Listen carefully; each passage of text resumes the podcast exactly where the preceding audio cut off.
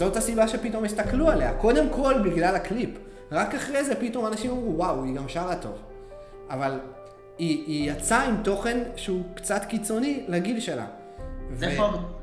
זאת אומרת, האם, אתה, האם אנחנו מקדשים את התוכן הפרובוקטיבי, בוא נאמר, אני, או המסוכן, בוא נאמר? אני חושב, אני חושב שכל אדם צריך לשים את הגבול, איפה הוא עובר את הקו האדום, ואיפה זה עדיין, במה זה משרת אותו, ואיפה זה מספיק, אה, מספיק מעניין, ומספיק, הלכתי קצת הצידה והבאתי קצת משהו אחר משאר התכנים, אבל לא לחצות אותו כאילו.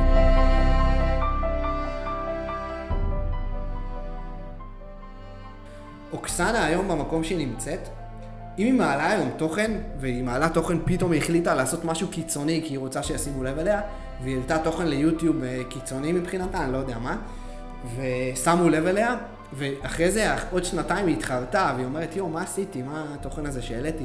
והיא כבר מחקה אותו. זה ילך איתה כל הזמן לקריירה. זה דברים שעולים בדיגיטל לא נמחקים לעולם. אנשים תמיד שומרים את זה. יש לאנשים על כל בן אדם את כל ההיסטוריה שלו, ימצאו מה העלית לפני עשר שנים. זאת אומרת, אם עוד חמש שנים תהיי בסדרה מאוד גדולה ותצליחי ויכירו אותך, ולפני חמש שנים העלית איזה שטות, מישהו ימצא את מה שהעלית לפני חמש שנים ויפרסם, תראו מה היא העלתה לפני חמש שנים. אז קריירות נהרסו על זה. בטח, כן. אז דברים שמעלים, אה, צריך להסתכל עליהם בפרספקטיבה, לא רק של נקודת הזמן של עכשיו, אלא נכון. זה, זה איך את תסתכלי על זה עוד חמש שנים. נכון, אה, נכון. אז אפשר להוסיף משהו? כן. יש לי סיפה אוקסנה שנייה אחת. אני רוצה לראות, אה, קודם כל נכון מאוד רון, ונכון מאוד, גיל אתה מדויק, שמעלים עכשיו דברים, אל תסתכלו על העכשיו, תסתכלו על חמש שנים, עשר שנים, איך אתם שומרים על עצמכם במקומות שאתם נמצאים בהם ונשארים נאמנים לעצמכם. גם אם אתם טיפה סוטים מן הדרך, שימו לב שהסטייה היא לא חדה, כי אם הסטייה חדה, היא תתנקם בנו בהמשך.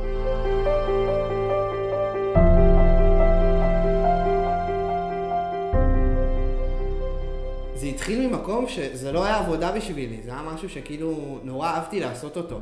וזה סופר חשוב. אנשים שמגיעים אלינו לרעיונות במשרד, אם אני רואה שהם למדו את מה שהם למדו, נגיד אחד הלך ללמוד מדעי המחשב והגיע אליי לרעיון, ואני מבין שהוא הלך ללמוד מדעי המחשב, או שהוא מתעסק בזה רק בשביל להרוויח כסף, או רק בשביל שהוא שמע שמרוויחים הרבה כסף בתחום הזה, אז מבחינתי הוא לא מעניין.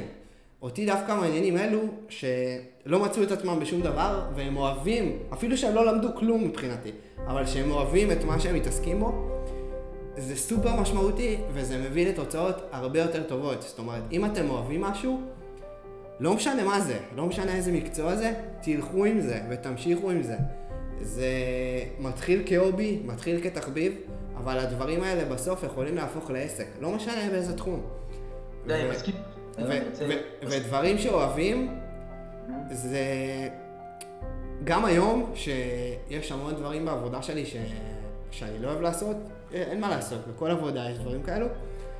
אני לא מרגיש שזה עבודה. רוב הזמן שלי, אני חושב, 70% מהזמן, אני לא מרגיש שאני באמת עובד. אני לא מרגיש שמשלמים לי כסף על העבודה שלי. זה גם עוד נקודה, אה, היום עברתי אותה כבר, אבל אה, יש נקודה כזאת, בגלל שאתה לא מרגיש שזה עבודה, קשה לך לגבות כסף מהלקוחות שלך. זאת אומרת, אתה, אתה נהנה מהעבודה, אתה נהנה מהדברים, ועכשיו מישהו רוצה לשלם לי על זה ושואל אותי, כמה כסף זה עולה? אני לא יודע, אני תמיד נותן מחיר כביכול נמוך יותר, כי אני נהנה מזה, זה לא עבודה שלי. צריך סוכן. כן, עד שבאיזה שלב אה, הייתי צריך לעשות את הסוויץ' הזה בשביל אה, להבין, אוקיי, זה שאני נהנה מזה, זה לא אומר שהם לא צריכים לשלם.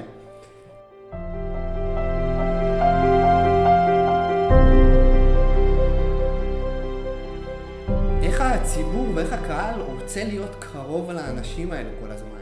זאת אומרת, הם מקבלים עשרות או מאות הודעות ביום אה, מכל כך הרבה אנשים שרוצים להרגיש לרגע קרובים לאנשים האלו ולהרגיש את התהילה הזאת לכמה דקות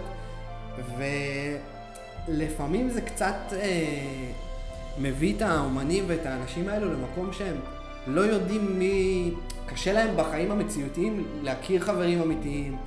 אה, בגלל שכולם רוצים להתחבר אליהם ולהיות קרובים אליהם, איך אני יודע בעצם אם הבן אדם ששלח לי עכשיו הודעה, או שהכרתי היום בבוקר בסופרמרקט, הוא רוצה להתקרב אליי כי אני עכשיו, אה, יש לי 30 שירים מאחוריי, או כי השמיעו אותי בגלגלצ, או שעכשיו הופעתי בשבאבניקים בטלוויזיה, אז הם מאוד... אה, הם בשלב מסוים מאבדים את האמון בלהכיר חברויות חדשות, ו, ובסופו של דבר, האנשים האלו הם בני אדם כמונו, ופתאום הם מוצאים את עצמם בשלב מסוים עם חברים טובים שהם הכירו רק לפני שהם הצליחו. קשה להם מאוד להכיר חברים מחוץ לישראל, בטח... אה, ישראל דווקא טיפוס קצת שונה, אבל רוב האנשים האלו, קשה להם להכיר אנשים מחוץ לתעשייה, מחוץ ל... לא, קשה להם להכיר חברים חדשים שהם מחוץ לברנז'ה שלהם, כי הם לא, לא יודעים אם האנשים האלה מתקרבים אליהם בגלל המקום שהם נמצאים בו.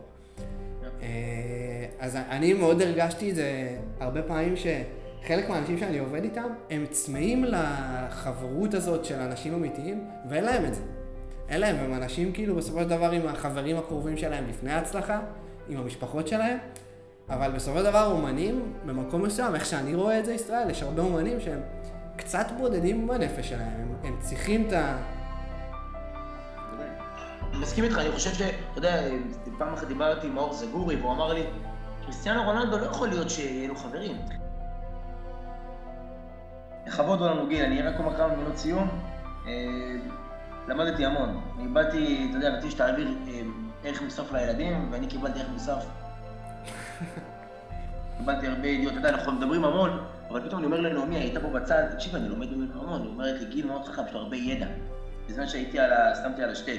זאת אומרת, אני למדתי כל כך הרבה, גם כלפיי, כלפי הקריירה שלי, כלפי האישיות שלי, כלפי איך אני מתפתח, כלפי התכנים שאני מעלה, מי כמה חודש כמה אתה מעורב בקריירה שלי ובית. אה, למדתי המון, אני שמח שהתארחת אצלנו, מבריק, אתה גאון, אתה חבר, שמח שמהתראה כל כך קצרה ומהירה. הצטרפת אלינו, ותודה רבה לך. תודה שהזמנת אותי, ותודה לך. מעורר השראה, מעורר השראה, באמת. תודה.